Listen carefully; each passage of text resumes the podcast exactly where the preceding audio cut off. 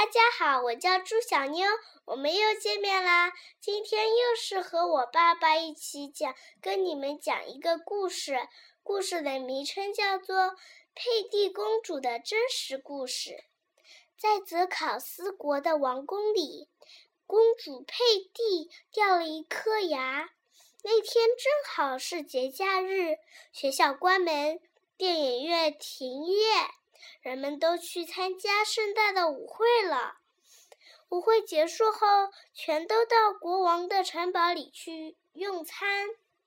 晚上，当所有人都离开后，国王马克坐到了公主的床前。佩蒂，你掉的那颗牙在床垫底下放好了吗？放心吧，父王，我不会忘记的。第二天早上，佩蒂跳上跳下床，在床垫底下找昨天放的那颗牙。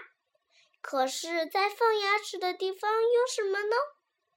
一粒小豌豆，但这是一粒有魔力的小豌豆哦。公主可以将小豌豆变成任何东西，牙买的家。牙买加的朗姆酒蛋糕，波浪头发的洋娃娃，还有螺旋桨的火箭艇。他最喜欢的是塔加达的一只大猫，它会像骑象那样骑在猫的身上。塔加达这边，塔加达那边，当心别摔着了，佩蒂。这天早上，公主兴奋地抬起床垫，床垫。她想让小豌豆变成什么呢？鼠鼠葵丛里的喷泉，还是用来表演的表演的长颈鹿？可是这天早上，小豌豆什么都没变。佩蒂重复着那句魔咒，一次、十次、一千次。怎么回事？这粒小豌豆竟敢耍我！他怒气沉沉的去找国王。国王还没睡醒，他的红色短裙甚至从睡衣里面露了出来。发生什么事了，我的小心肝？没事，公主回答。什么事都没有。这粒小小豌豆坏了，再也变不出东西来。国王叫来他的顾问，泽考斯国最了不起的智者。智者检查着这粒豌豆。豆子圆圆的、绿绿的，比他的小指头还小。怎么样？国王问。能行吗？公主不耐烦的起来。呃，陛下。智者说：“这是一粒小豌豆。”公主看着他，那眼神就好像他在把国王当猴耍。父王。把这白痴拉出去砍脑袋吧！但国王太喜欢他的顾问了，砍脑袋可不行。呃，给我说清楚。国国王命令道：“这粒小豌豆是一粒真正的小豌豆，就是粒普普通通的豆子，根本就没有魔力。”这下可糟了。佩蒂在地上打起滚来，脸色变得比父王的短裙还要红。他又哭又闹，就好像像别人是在强迫他做自己不想做的事似的。国王这下可头疼死了。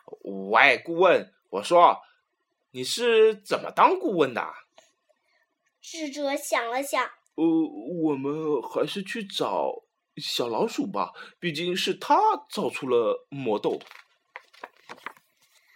小老鼠住在很深很深的洞里当国王呢。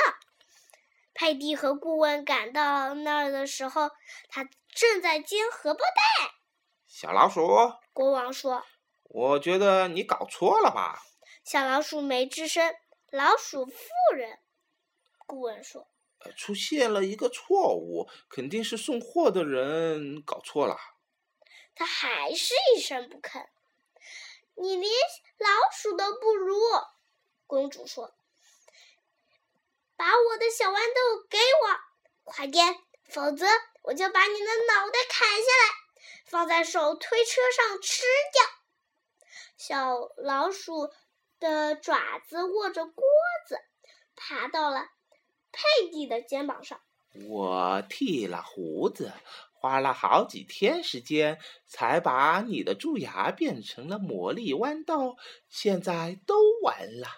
再说，你牙齿都快掉没了。小老鼠用锅子猛地敲了公主一下，啪！公主暴跳如雷。啊！看我怎么弄你心爱的小豌豆！他朝小老鼠扑了过去，他把小豌豆放在嘴里，嘴里咬成了两半，小豆子彻底完蛋了。再见！国王吓得连大气都不敢喘，顾问也被吓得目瞪口呆，小老鼠却笑了。佩蒂把。豆子吞下去，舔了舔嘴唇，呀，比石榴汁还要好吃呀！从这天起，泽考斯王国的公主就只吃小豌豆了，吃真正的小豆子。她甚至还把自己的牛轧糖枕头送给了小老鼠，因为它长得太胖了。再也不要吃糖了，但他还是把奶牛焦糖留了下来。焦糖小豌豆可真好吃啊！